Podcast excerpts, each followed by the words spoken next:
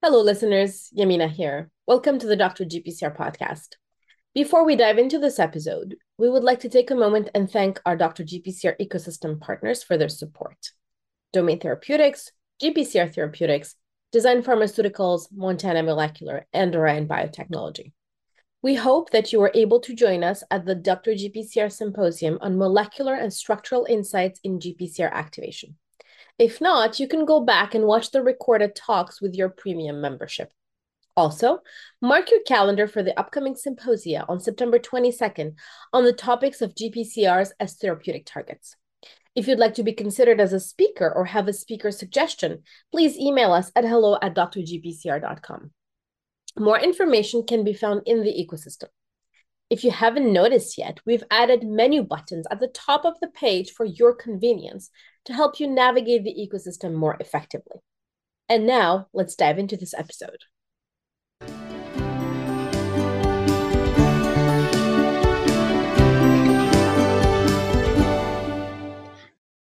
Hello, everyone. This is Yamina from Dr. GPCR. And this morning, I'm very excited to have with me Gáspár Pándy-Szekeres. And it was interesting because before we hit record, we just switched from Hungarian to English. So now I have my brain has to readapt to the to the English. Gaspar, welcome. Hi, Yamina. Thank you very much for having me. I'm super excited to talk to you. And for those so for those listeners who don't know who you are, uh, you've been featured many times in the ecosystem and gave a lot of talks about GPCRDB. But before we get into that, why don't we start with a quick introduction as to who you are? Yeah. Yes, so uh, my name is Gaspar. I come from Hungary. I live in Hungary right now. Um, uh, I am a bioinformatician. Uh, I studied first biology here in Hungary and then did my master's in bioinformatics in Denmark, Copenhagen. And uh, ever since most mostly finishing my uh, master's, I've been working in the Gloriam group, in the Gloriam's group, as a developer of GPCRDB. And as of this year, I've taken on the role of lead developer of the database. Uh, so my day-to-day work is mostly uh, adding new data uh, related to GPCRs, but also G proteins, arrestins, uh, and uh, of course, that includes all types of data. So that is structure, sequence, ligands. So basically any facets as you can think of being part of GPCR DB. I uh, work with that kind of data, but also developing new tools and maintaining old tools uh, of the website. uh, I started out, well, I guess I don't know how I should should I start with the uh, the the kind of work that I do on a daily basis. Um, okay, maybe just please. back to more. Yeah, yeah. yeah. No, no, please, please, yeah. no, no, no, go ahead. I think it's interesting, and I will anyway go back and ask you more questions. Okay, so. okay, okay, great. So uh, my main specialties, I guess, uh, is uh, the sequence alignments. So I've been working a lot with those.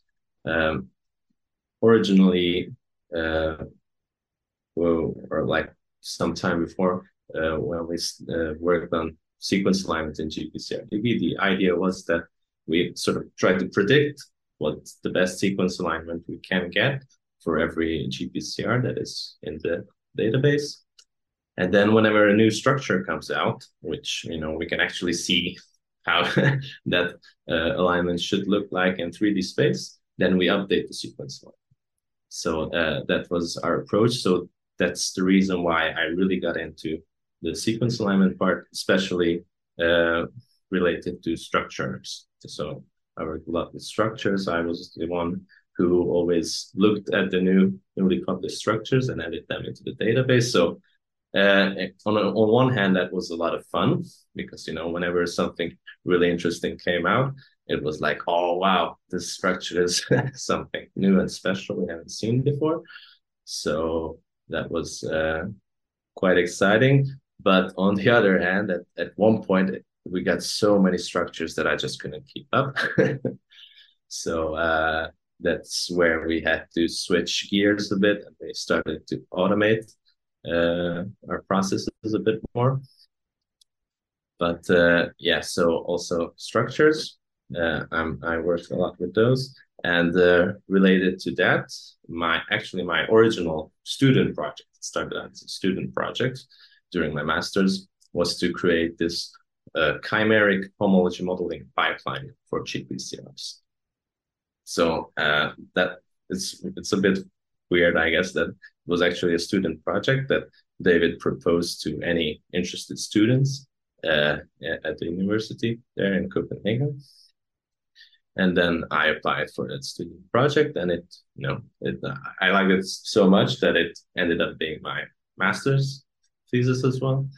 And then I kept on working for David, and I worked on that pipeline for a couple of more years and tried to uh, make it uh, the best it can be. And uh, yeah, so that's that's why uh, homology models is also something I worked a lot with.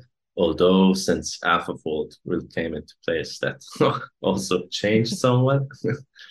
so yeah, there's been also a shifting of gears there as well.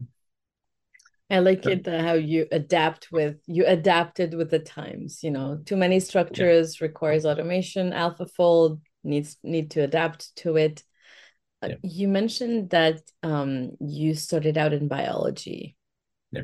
Um, did you always know that you liked biology, or as a child, how how yeah. how was your relationship with science in general? Yeah, it's. Uh, I think that's interesting. I, I hear a lot of people who are you know become scientists say that there was I don't know some special interest or there was a moment where something like that wasn't really the case for me so in high school, I was interested in a lot of things. Uh, I, I started playing the guitar uh, when I was 13. So when uh, so yeah that that small thing, and then I was I also like literature a lot and uh, uh, movies and uh, politics as well and economics somewhat and also biology of course. So there were a couple of uh, classes in high school where certain topics in biology just really clicked for me. So that was immunology and genetics. Some for some reason, I, I think I was thinking about this a little bit recently. I think it's because of the system, like you know how how the sort of these intricate systems and how parts of the systems uh, fall in order and fell into their place and uh, and some sort of something about causality as well. So you know, there's a reason for everything. So we have this protein in this system because this is its function, and um, it has its place. So I think something about systems really clicked for me there, but I wasn't sure. So uh, when I was applying uh, for uh, university programs. First place, it was the jazz guitar program. I really wanted to do that, but uh, yeah, I wasn't very good at it to be honest. so second place was biology, and uh, that's uh, where I went eventually. But I also, you know, uh, put in polit- politics as well. Like I'm not sure how the program is called in English, but anyway, political sciences, I guess. Mm-hmm. Yeah. Uh, and uh, maybe another program for in the humanities, and I think economics. Maybe it was. Uh, so I really didn't know that I wanted to be a scientist, but I think there's also something uh, the way I think, or maybe because of how what kind of games I liked when I was a kid so I really like these, uh, I guess, also systems that where you know there's a I don't know a ball that goes through a, a path or something, and it hits over a domino, and then that does something else. So I like to build those kind of games, and uh, so I, yeah, I think it's something with my way of thinking. I'm a bit pra- pragmatic and like to think in these systems. So I think that's just how it's settled. And uh, by the way, uh, during the bachelor program, so biology, I during the, the, the program itself, I really wasn't sure I liked doing this. So not nothing really clicked there for me for quite a while. So it took me a while to finish the program as well, and I didn't really enjoy it. I also did a, a guitar program uh, for three years in between, like parallel to my university studies. I did study uh, guitar again. And then there was one class in biochemistry where uh, there was like this really uh, a, a sort of an auxiliary part of the course. So it was really just like one hour of a practical where it was a bioinformatics task. And that was the thing that clicked for me. Like, oh, okay. so you can this is also biology, but you can do this with uh, with uh, you know with, uh, programming languages and you can search the internet for data and you know make queries and, and draw conclusions based on that. So that was the thing that clicked for me. And that's when i knew that i wanted to do uh, bioinformatics. And uh, there was no program here in hungary. So I, I, finished my bachelor and then i applied in denmark because they had bioinformatics program there. And it turned out to be a really good program. I really liked it. It was a really different experience for me. So uh, there was there were a lot of practicals in there in that program, and uh, also these student projects. So it's like uh, I think it's like a quarter of a semester student mm-hmm. project. No, sorry, half of a semester. So it's quarter of a year uh, student project. So it's like two and a half months or so and really tries to mimic what you could do later on as a scientist so during the students year, student years, and I really like that. And so I I I, I did that program on time, and, and I really enjoyed the whole experience. And then yeah, so that's when I met David as well. And uh, yeah, I've been working for him ever since. But uh, interestingly, I didn't stay in Copenhagen in Denmark because my uh, wife couldn't find a job there. So she had to move to a different country. She moved to Poland where she got a job. So we we sort of figure out figured out this remote way of working. And uh, I worked from Poland for like three and a half years wow. remotely for David. And then we moved back to Hungary uh, after that. And I've been working remotely again. Since. Wow. So so you started working remotely before even COVID made yes, us. Yes, yeah, exactly. That was such a weird experience for me. Like, you know, everybody uh, sort of starting to experience what I've been experiencing for for years, for some time. Yeah, yeah. So that was an interesting, interesting experience. How cool is that? How did you? So you mentioned that in Hungary there was no bioinformatics program at the time, and then you decided yeah. to go to Copenhagen, to Denmark.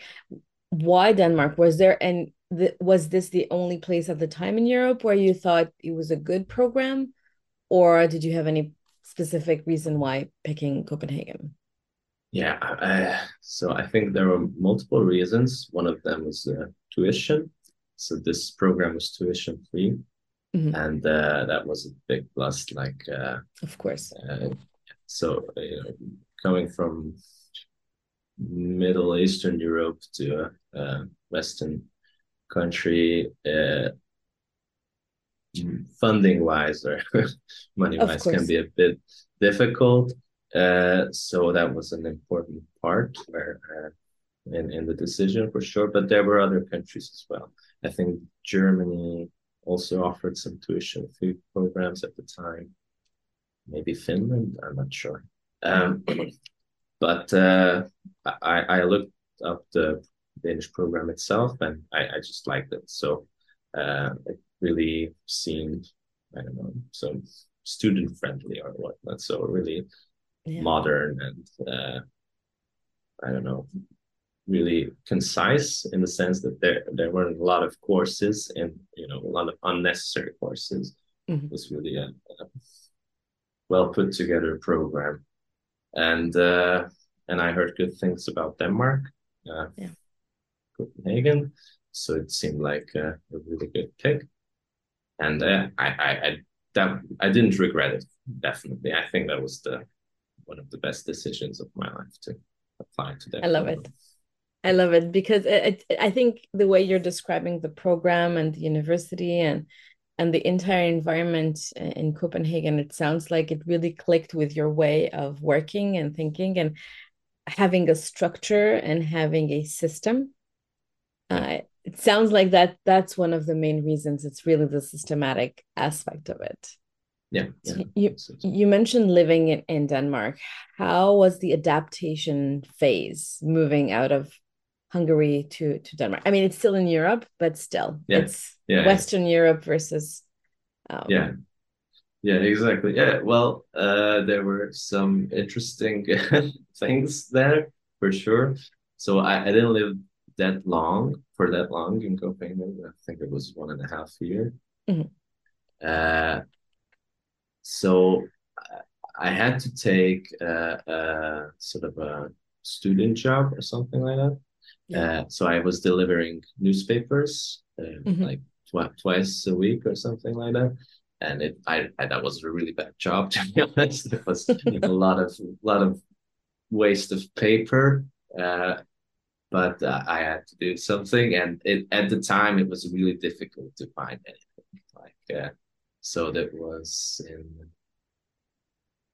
2013, I think, where I, mm-hmm. I, I moved out and uh, yeah, there, there, were not a lot of open positions for yeah. uh, students or student jobs. So uh, that was one part of it, and then of course I I, I had to make some uh, difficult choices on what I spend my hard-earned uh, money on. So times were tough a bit. I, I remember one of my uh, most common uh, dishes that I made for myself was rice with brie cheese. Mm-hmm. because for some reason brie cheese was not that expensive. So that's something i ate a lot. Uh, but yeah otherwise it was uh, it was a great experience. So like uh, you know moving moving to a different country on your own i think that's something that everyone should really try because uh, it really you know tests you in, in different ways tests your resolve and and uh, makes you you know makes really makes you reach out to people because you're on your own and you know if you want to stay healthy in mind and whatnot uh, you really have to, to interact with people. And of course I, I had the, the university program for that which was a great place to make friends and uh, mm. interact with people. But uh, yeah, I, I, think so. I, I really like that. I, that was such a good learning adventure, both scientifically and as in the program, but also personally. Um, was I I grew a lot. I think during that time you made a great point about you know getting out there and and living on your own. I think it it is very difficult because you get out of your comfort zone but at the same time that's how you grow. If you can move away you know do what needs to be done to to survive and to live and then having needing to make new friends needing to learn new things it's painful but you it's so enriching because then you can prove to yourself that no matter what happens, you can deal with whatever life throws at you. It's yeah. very painful. It's part of growing. It's very painful. Yes. You have to do it. I have an odd question uh, regarding the newspaper. Did you have to deliver it in the morning? I think it wasn't specified that strictly, so I didn't have to okay. wake up super early. It, okay. it was time frame, so it was okay. somewhat somewhat friendly okay. to the employees, but yeah. still it was yeah because yeah yeah, yeah. no the, so one of the reasons i asked that because i, I did that as well during my ah. during high school but also to, towards the end of my phd and the uh-huh. newspaper had to be delivered by 6 30 in the morning Ooh, that's right. so and it was it was deposited at 3 30 in the morning and it had to be delivered by 6 30 and after that it was shower coffee another coffee and then going to the lab so mm-hmm. i i have this love hate relationship with with the newspaper delivery routes and, and yeah. things like that. Uh, right. Although I have to say that a lot of when when I stopped, I left a little note to all of my customers, and um, people were really shocked to know that a soon to be PhD was delivering to them the newspaper. Some were really really nice. Um, I thought it I thought it was really an enriching uh, experience. Very painful. I fell asleep multiple times going home from work from the lab on the train. but uh, that's why I was asking, what time did you have to to get up and do it? Yeah. yeah. All right. So you mentioned, uh, you know, going to Copenhagen and, and then having this internship and then the student project. Is that the first time where you heard about GPCRs or is that okay?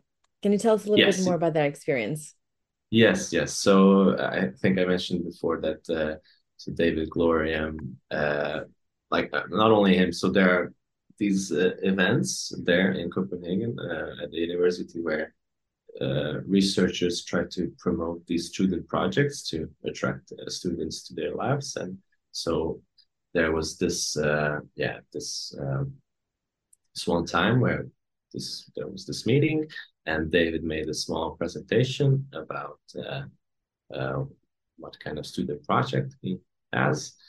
And uh, interesting, yeah, no, it comes to me back now that uh, I think the one thing that really caught my eye in his presentation was the fact that he mentioned that he has uh, collaborations in Poland, because the, I already knew that we, we're gonna be moving to Poland, and that was something. Like, oh, okay, that's exciting. But also, fortunately, it was uh, this homology modeling pipeline that he was uh, trying to attract students to, and my bachelor thesis was about homology models.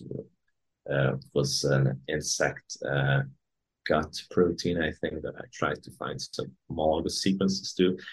Nothing really came out of it, but it was a good uh, student project for homology modeling. So that sort of was like an, yeah, a bit of a, uh, I guess, uh, aha moment of some sorts of like, oh, okay, so this sounds to be suited to me.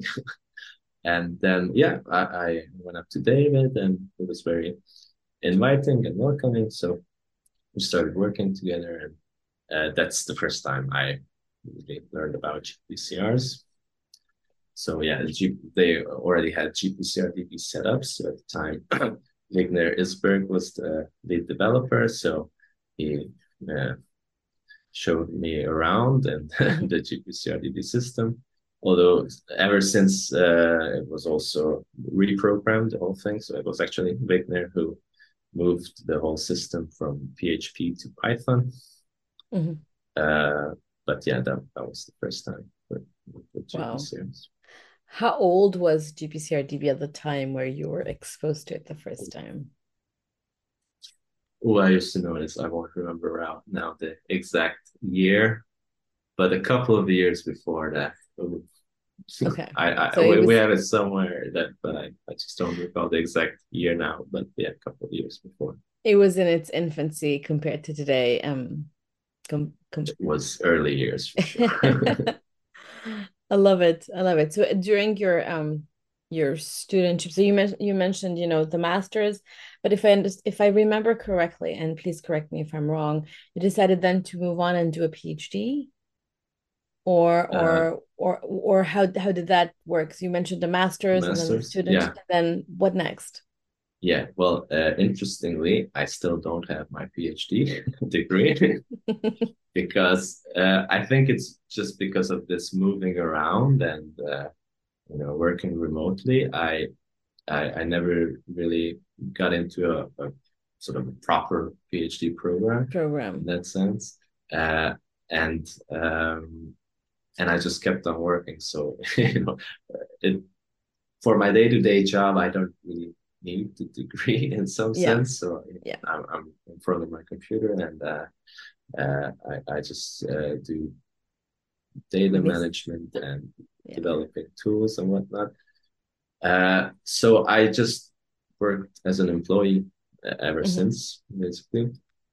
Uh, but I mean, it, it is very high time to get my PhD. It's really just up to me. I just have to dedicate some time to it. Yeah.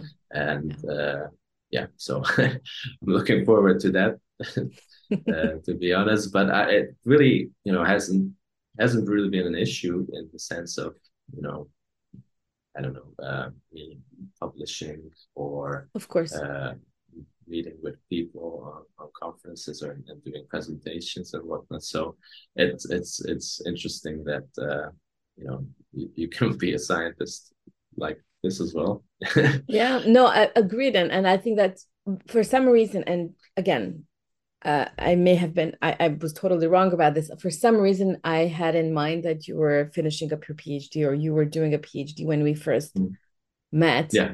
But I yeah. think it's a great example, as you said, that you can be a scientist, that you can do actually what you love, what you're really good at remotely from a different country and yeah. still contribute and publish. So I think it's really great. Yeah, yeah, yeah.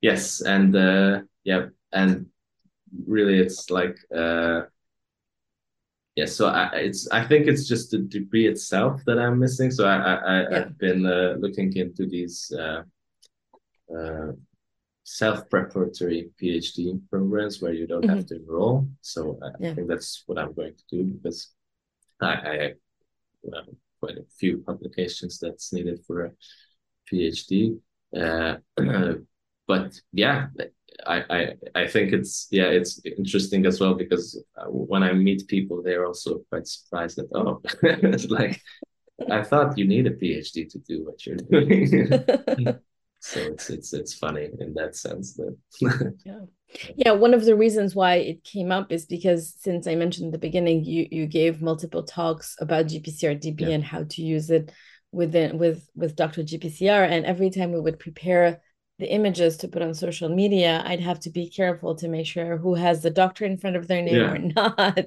Yeah, yeah, yeah. and and that I remember thinking, okay, should we put a doctor or not? And I think I even asked you back in the day. Yes, yes, yes, yes, yes. Mm, hopefully, in a year or two. I mean, at this at this point, I think it's just quote unquote a detail because yes. you have all the knowledge, you have the papers. It's just a matter of officializing yeah. the whole thing. That is amazing.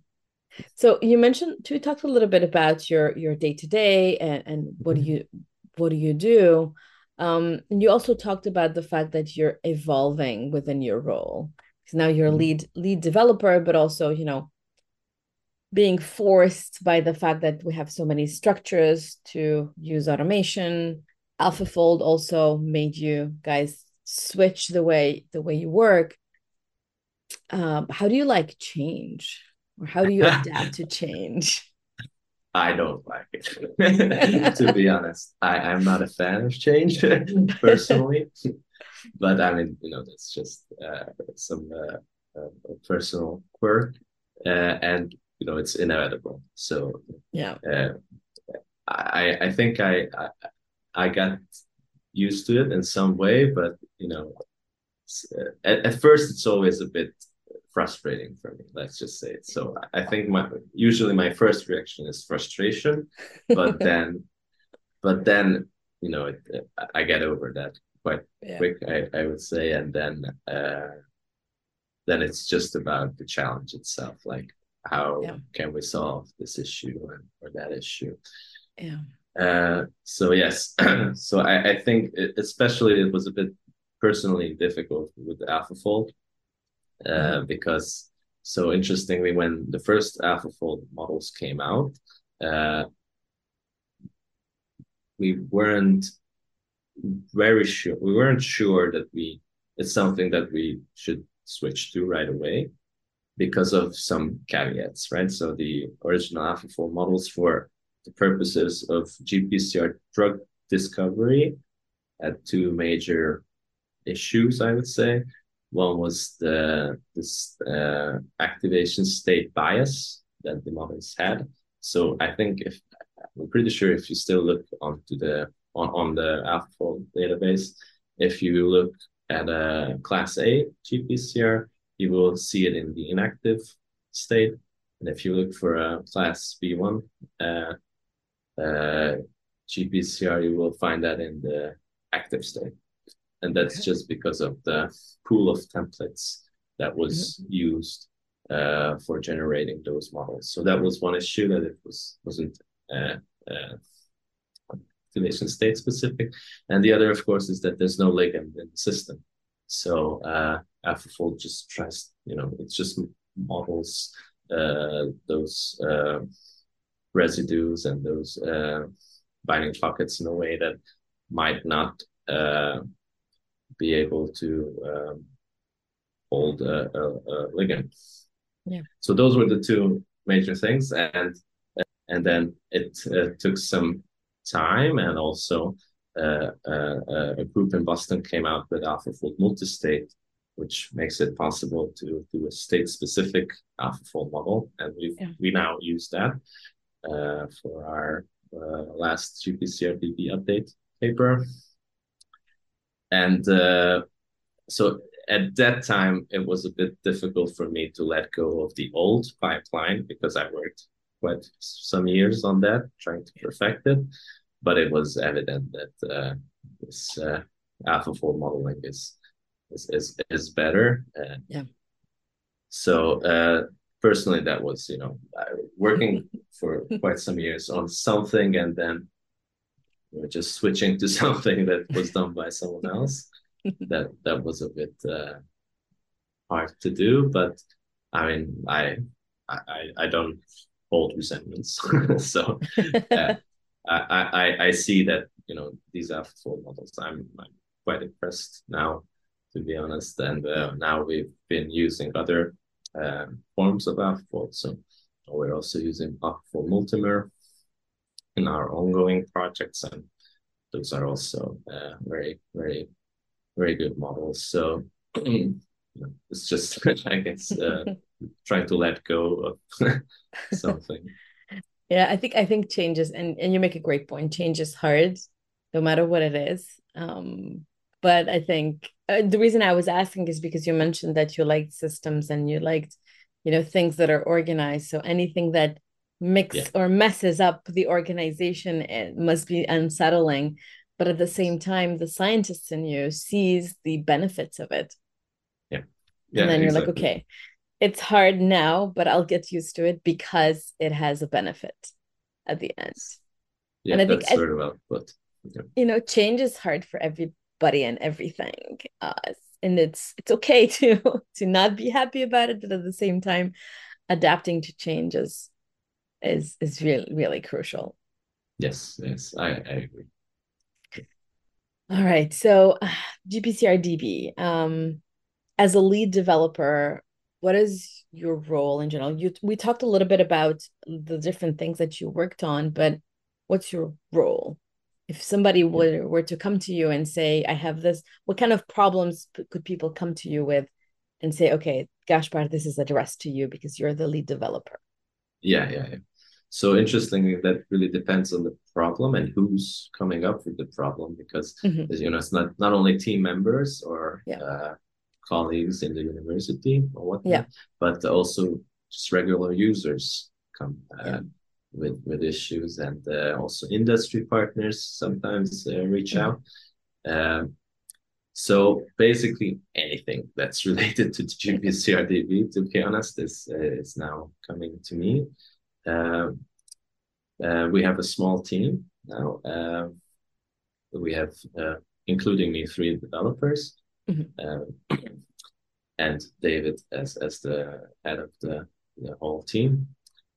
And we try to divide who's doing what every now and then, but my main role is to uh, bring the new releases and basically i'm the one who merges all the development and you know, make makes a sort of a, the, the final end mm-hmm. result or end uh, package and uh, also of course uh, with david we uh, strategize on uh, what should be the new uh, additions to GPCRDB and also our sister databases.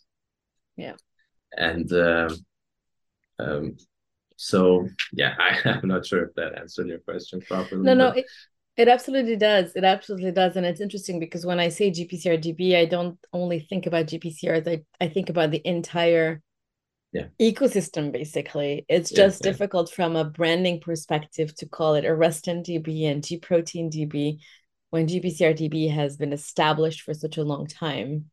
Yes, yes, yes.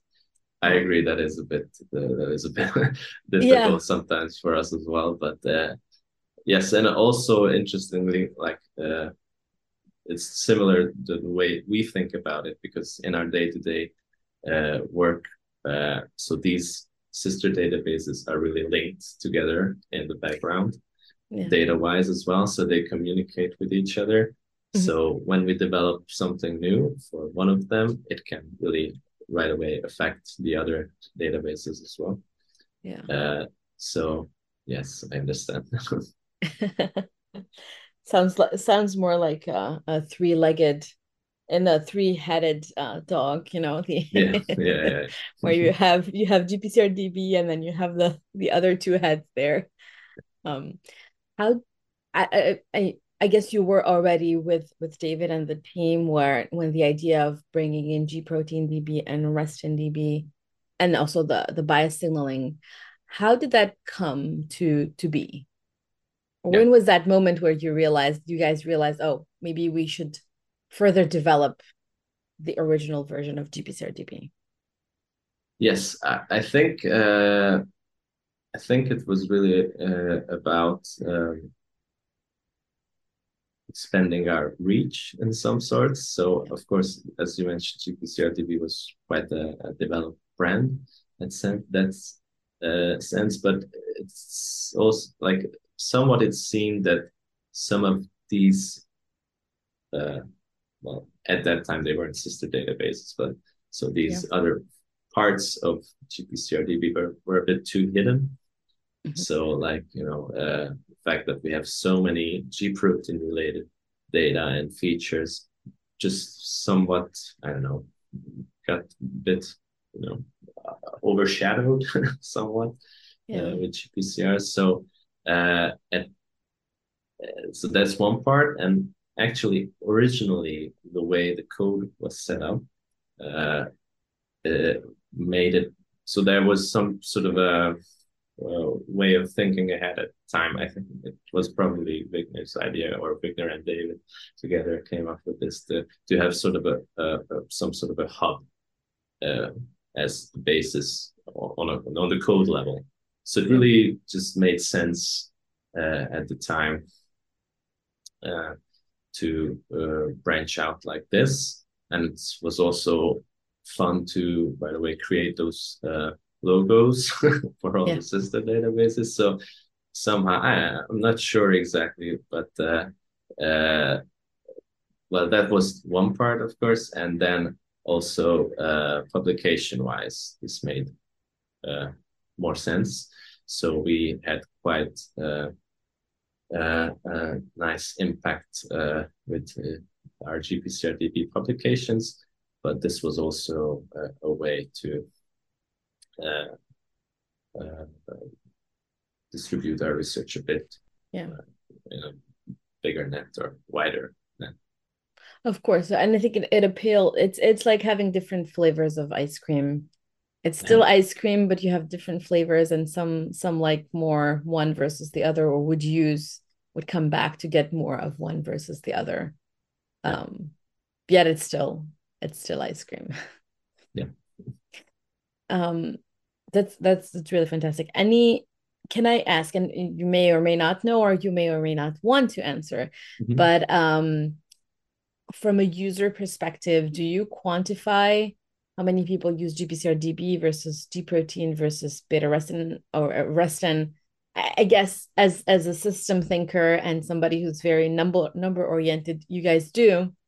But are people more? What are people liking more or using more? Yes. So uh, actually, so we we uh, have some Google Analytics uh, on the side, so we do check what the user count is but that mm-hmm. was basically the only real metric that we, we've been looking for, and really we didn't really uh, uh, check, you know, the subsystems in that yeah. sense. Uh, but uh, actually, it was I think this month or last month that we uh, had to switch from to the new analytics system. It doesn't really matter, but I, I now set up uh, a new system, and that really clearly shows which side is more favorable. Yeah. And uh, well, GPCRDB is by far the most uh, yeah. most visited, and then G protein DB is the mm-hmm. second so far. But I think that makes sense in, in, in, the way that this is the order David established. So yeah. Uh, um, and DB we haven't even published yet. We're planning to publish that uh, later this year. Mm-hmm. And then the Biased Signaling Atlas, that was last year. Yeah. We published it. So I hope that uh, you know, also these databases will climb a bit. Uh, but of course, GPCRDB is our flagship. Yeah, yeah. No, the reason I was asking is because um, I remember David mentioning, you know, um, at the GRC, and he always, he always tells these that you know he really wants to collaborate, and everybody's welcome to to pitch in with data and things like that. That's a great way to better understand the the ecosystem around you and try and think strategically about what next to bring but as as kind of an addition to that being able to look at what people are using the most where people are spending more time also gives you a a wider net of what is necessary what is needed what might people be interested in in, in using more yes i agree uh, I, I I'm planning to do uh, more in-depth analysis on pages visited on our yeah. site to even have more detailed knowledge about this. What I know so far is this the structure page. So the, the that yeah. big table that collects all the structure data. That is one of the most visited things uh, that we have uh, on the site. So I think uh, users really are looking for the new structures how that structural data is uh, annotated in the system and how it connects to all the mm-hmm. rest of uh, the data we have. Awesome. No, I love it. I think it's really um it's a really nice and neat system. Every time I'm thinking about something, I don't even go anywhere else but GPCRDB. I'm glad to hear that. it's just an easy, it's just it's a hub basically, as you mentioned. Uh, you you were talking about, you know, from a code perspective, but it, I think for a lot of people, it's also a hub. You're looking for something, you just check there first. That's the uh the the the point. And most of the time I always found what I was looking for without having to dig into publications or or, or PDB or anything else. Awesome. Uh, let's switch a little bit gears and and mm-hmm. talk mm-hmm. about. You mentioned aha moment in the beginning yeah. of the conversation. So, are there any aha moments that you know changed your trajectory? I'm really curious to hear because you have this very unusual path yeah. where you started out with biology, which you hated, until you discovered bioinformatics and then moved to Copenhagen for a little bit, and then came back, and you've been I think you're one of our first guests on the podcast who was working remotely way before COVID yeah. happened yeah, ever. So, anything else you'd like to add as an aha moment? Yes, uh, I think to be honest, I covered most of them. So I, I think I mentioned already the the one where I met bioinformatics uh, first. So that was the first one uh, for sure, and then uh, I guess the second one, it's maybe not really an aha moment in some sense, but uh, after finishing my master's, I was already living in Poland. And uh, there was uh, like a half a year where I was uh, looking for a, a job, basically mm-hmm. in Poland, uh, because uh, at, at, that time, I think so. I just finished my program and so I, I didn't get a, a position at that time uh, in the group because so you know David uh, and I guess that makes a lot of sense uh, as other uh, lab heads as well would you know want someone to work actually in the same city yeah, as your course. lab is. So you know, you know, at the time that made complete sense. So uh, I, I didn't really have a job for half a year, but I, I couldn't let go of GPCRDB.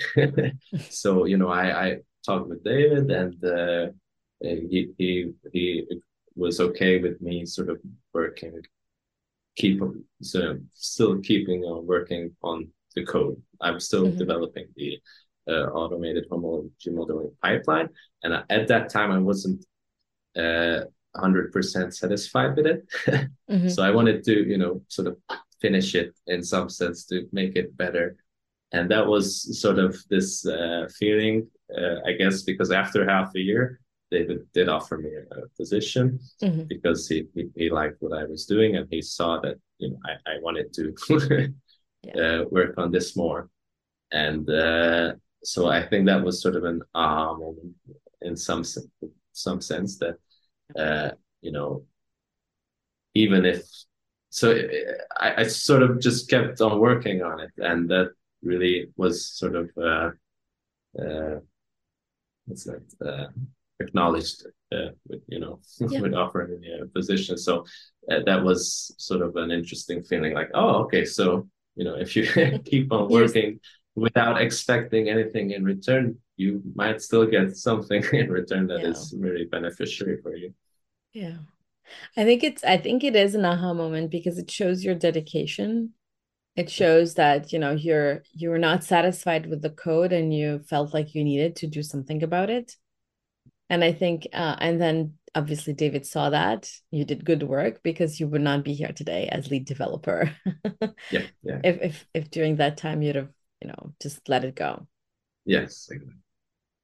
no i think it's awesome yes um, uh, yeah yes uh, sorry and just the third one was the i would be the AlphaFold uh situation yeah. where I, I was like an, again an aha moment. Oh, aha! I have to let this go. you actually have to adapt to something new. yes, and it was like you know it it it it it, it was a good choice. So I, I definitely don't regret it. It was the right choice at the time yeah. as well, and it was also an aha moment in the fact that okay, I can let go of something that I really yeah. was attached to. So that is awesome. Nice. Yeah, I think it's it's called evolving or part of growing up as well. Yeah. the pains of growing up. Any advice for uh, young scientists who want to contribute to the field? Yeah. Uh, so I think picking a good lab, picking a good group, uh, and of course that has many facets on what you consider good. yeah. Uh, uh, because you know even a with a big name, you could go wrong personally. Yeah. Uh, so, and you know, at the time when I sort of picked David's group, I didn't know that it was going to be a good lab. So I, it, you know, it wasn't really a conscious choice for me. It just really yeah. worked out well. Uh, uh, but also, you know, I, I would say that, it, uh, so I was really early stage, right? So it was during my master's program. So if yeah. as a young researcher you're thinking about going for a, a, a, a, or looking for a new position as a postdoc or whatnot, it's really about uh, trying to see what that group is working on and how that aligns with your interests. Um, and also, I guess maybe from my story would be to pick something you can't let go of in some sense. Uh, and because I, I couldn't let go of GPCRDB at the time when I was uh, uh, uh, uh looking for a job, and uh, it, that worked out spectacularly for me. But of course, I'm now contradicting myself a little bit because I did manage to let go of the modeling, launch modeling pipeline. Yeah but uh, but still i think this you know where, where you can find this dedication um, i think that's that's that's the type of project you should be uh, looking yeah. for yeah and i think i think um you know you mentioned not not picking picking the project and picking david's group um, wasn't a conscious choice, but at the same time, it worked out really well. And I think there's two two two facets for that, in my opinion. It worked out really well because you really like what you were doing, but also from from David's perspective, you were you are appreciated and you got the, all the support that you needed. And I think that goes both ways. I always tell people that you know finding a good lab or finding a job it's like dating yeah there's there's two people in that at least two people in that relationship and it has to be you know mutually beneficial it has to be respectful it has to be it has to allow both people to grow. And um you got lucky i got lucky uh, mm-hmm. but a lot of people didn't. And i think it's important to do your homework. Yeah.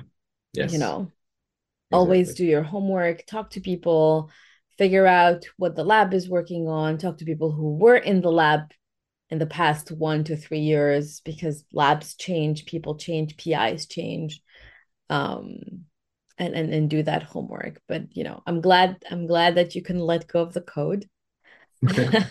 Yeah. And i'm glad it worked out and uh, david is wonderful. So i think uh it was it was you you got lucky but also at the same time you were in the right environment for you. Yes yes i agree. And it was also i think uh, about that that choice that i i didn't want to change somewhat. Yeah. so like you know i i agree that it's really about two people and i liked working with david so i didn't really want to go to another group. Yeah. So. No agreed. Well on this note thank you so much gaspar for your time.